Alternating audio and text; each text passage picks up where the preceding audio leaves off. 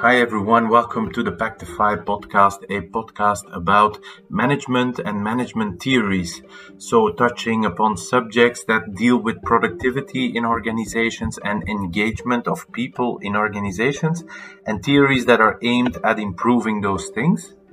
As a disclaimer, I'm approaching everything related to management theories from a critical rationalist perspective, which is the philosophy that there aren't any fundamental truths in any domain of knowledge, therefore also not in management theories. And so the best thing we can do is when we have a theory is to ask ourselves, how can it be improved? What problem is the theory solving? Why is it solving a problem? And through those questions, actually make progress in finding ever better theories and better understanding of what works and what doesn't work in management. So I'm not advertising any existing theories as being the one and final theories that will always work or something like that. Instead, I'm seeking for good understanding and ever improving versions of theories. And to do that, obviously, I have to send them out through this uh, podcast, but equally importantly, I'm seeking for feedback uh, and criticism on the things that I'm sending out. And to do so, you can reach me at bart at pactifymanagement.com or at my LinkedIn page. Um, but for now, thanks for listening. Hope you enjoy. Bye bye.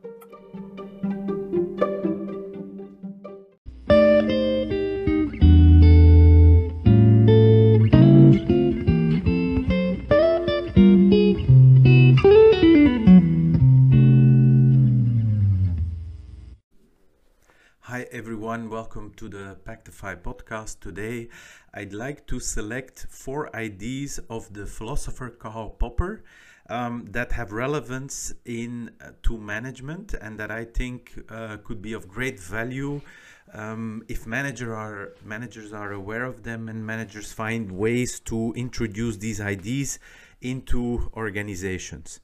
I've selected only four because there's many more, but I think these four already have tremendous potential for uh, organizational life.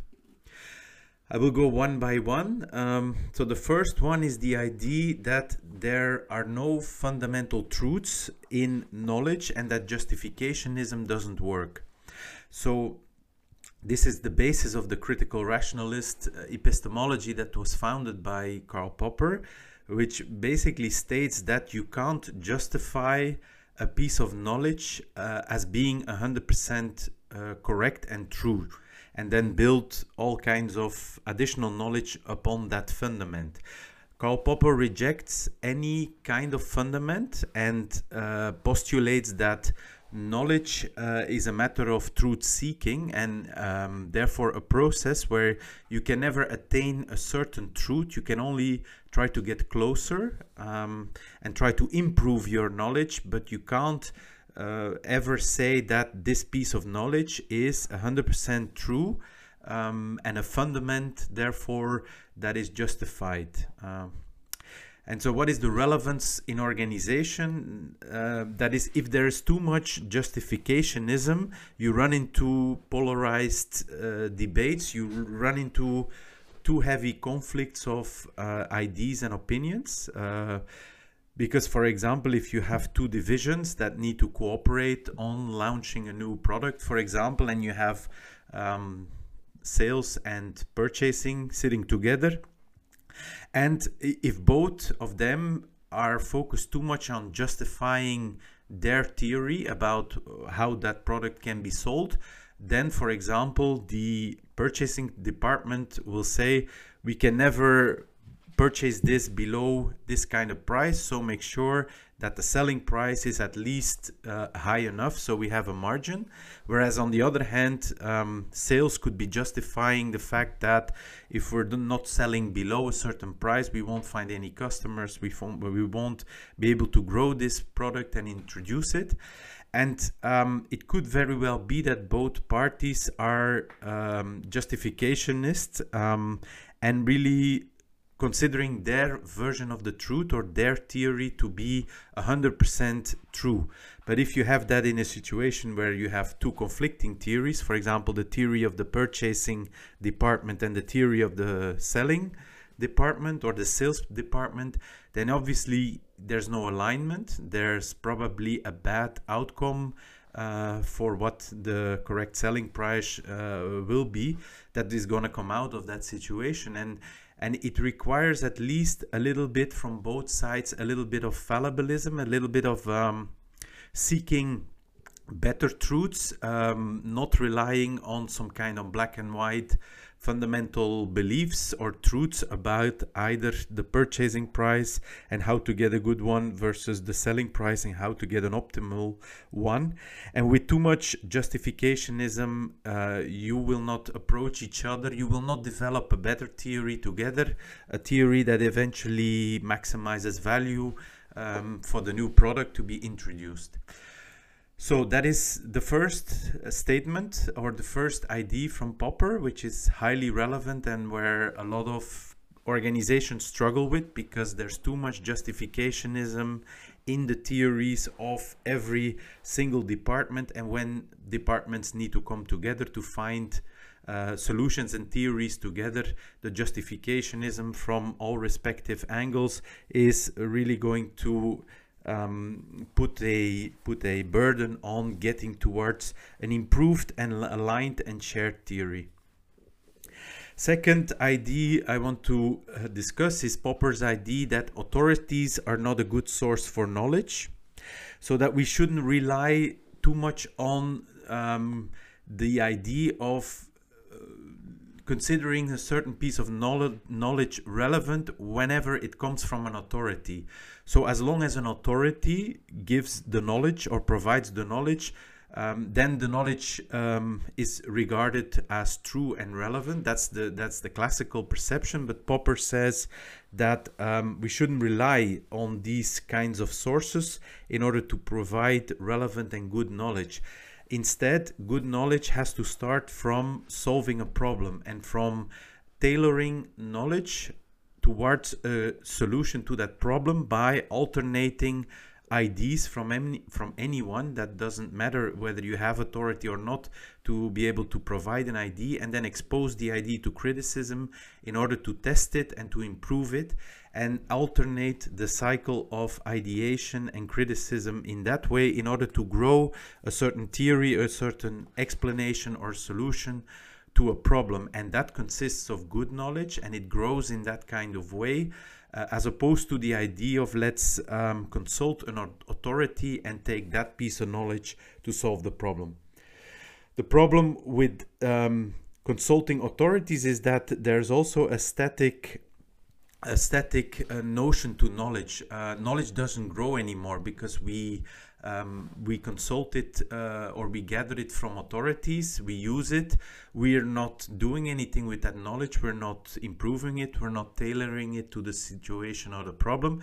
And therefore, we have this kind of static um, amount of knowledge, and that is for an organization, especially not a good situation. If knowledge don't grow, doesn't grow, then um, solutions will be less and less optimal because problems grow and problems become um, more complex and um, become new. Uh, there aren't only repetition of old problems, you get new and specific problems, and therefore your knowledge has to grow as well to be suited to the problems you're solving, and therefore it shouldn't come from existing knowledge that is provided by authorities. It should come from this alternated cycle of ideation and criticism and this truth seeking process that is much more adapted to solving new um, and more complex problems as opposed to simply executing existing knowledge you get from authorities uh, in order to try to solve a problem.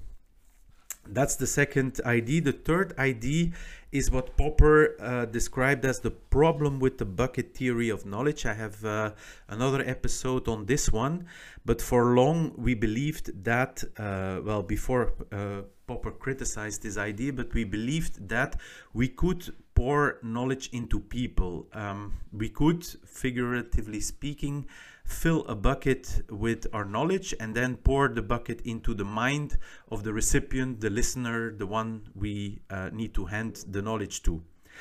Um, this is false. There is no physical process of simply communicating knowledge and therefore having the exact replica of what you communicate into the brain or the mind of the one who listened to you.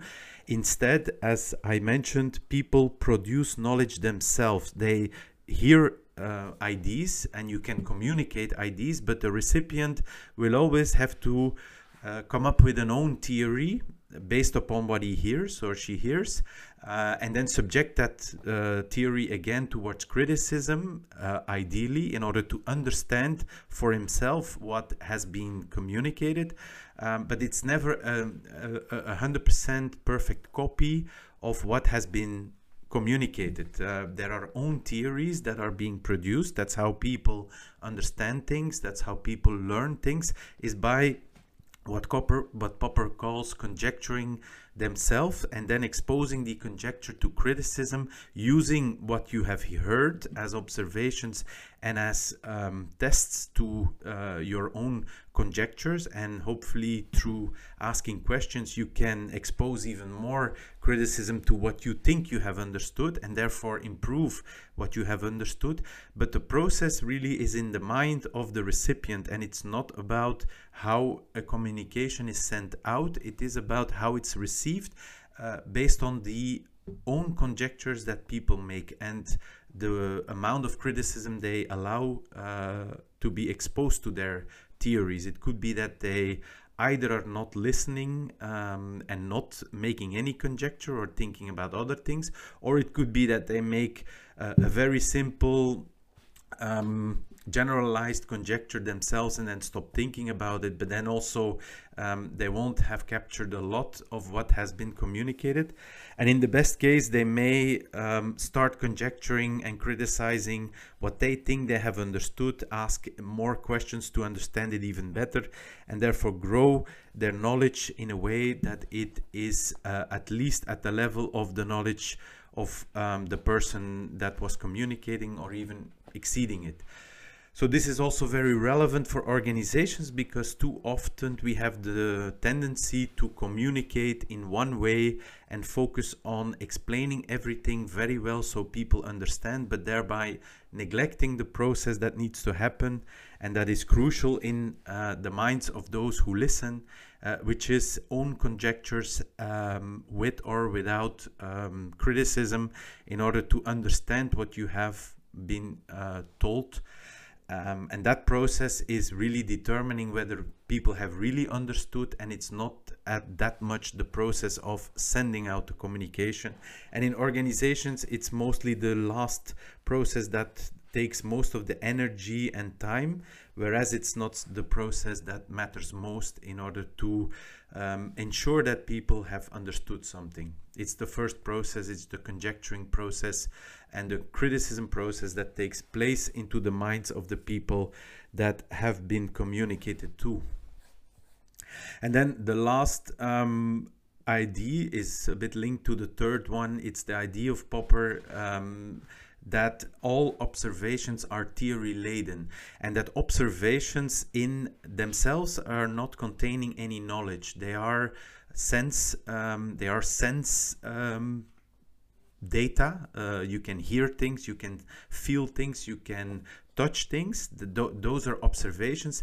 But uh, what you see or what you hear doesn't contain information. People have to conjecture own theories in, in order to interpret what they have observed. Um, in the signal, the, aud the, the audio signal or the visual signal itself, um, there is no there is no information. Um, it's it's a physical it's a physical thing that doesn't contain knowledge uh, in terms of language or in terms of concepts. The the language, the concepts, the theories are produced in the mind of the people that receive the observations or that make the observations but to um, do so they have to have own theories. So they have to have a theory with which they can interpret a certain observation but it's not the observation in itself that contains the theory. And that's also very important um, for organizations because again um, you can put a lot of information and concepts and data into your communication, but it is the theory of people who receive that data, that communication, those concepts. It's their theory that will make whether they have understood it or not. Um, and whether you have to go deeper and exchange more and allow for questions and allow for uh, a process of truth seeking uh, and error correction with uh, the persons you want to uh, have something understood uh, or not. So all observations are theory laden. It's also it also has an implication towards induction. So we also tend to derive um, generalization just from having observed a, a couple of things uh, a couple of times. Uh, and it's not because observations uh, have some repetition uh, that they, they, can be generalized into theory. So probably the relevance for organizations here could be that if we observe that uh, a, a, certain person has been late for um, finalizing a deliverable twice, then as managers we may be tended to say, well, that's a person who's always late. Um, so we're generalizing a pattern of two observation into a general theory, um, which doesn't work, which isn't true, which um, is is possibly completely wrong, um, because there may have been real good reasons for the two situations. And if we generalize, we are uh, jeopardizing any kinds of potential or um, good evolutions in the future by generalizing that that particular person can never be on time uh, and that will restrict uh, whatever we do with that person and whatever potential um, cooperation or potential growth uh, there is still possible to be obtained from that person but um, simply by generalizing and inducing this general um, theory about that person simply based on a couple of observations um, is is therefore false, is therefore suboptimal and jeopardizing, as said, uh, any kind of um, potential evolution. So these were the four theories. Um, so let me uh, reiterate or just restate all four of them. So first, there are no fundaments uh, for knowledge. Justificationism doesn't work. Second, authorities are not a good source for knowledge. Third, the problem of the bucket theory of knowledge. And then fourth, all observations are theory laden. I hope that even if it's philosophical, um, that this is somewhat um, relevant and triggers somewhat appetite. You can say a lot of things about philosophy, uh, whether it's relevant or not. I'm, I for sure there is a lot of bad philosophy, but Karl Popper's philosophy contains so much relevance and so much truth that um, it is um, definitely to be considered in organizational life, in managerial um, approaches. And that's what I wanted to share already here with a selection of four ideas of this philosopher. Hope uh, you find this interesting. And if you have any questions, uh, please reach out. As always, thanks a lot for listening and hope to speak to you soon. Bye bye.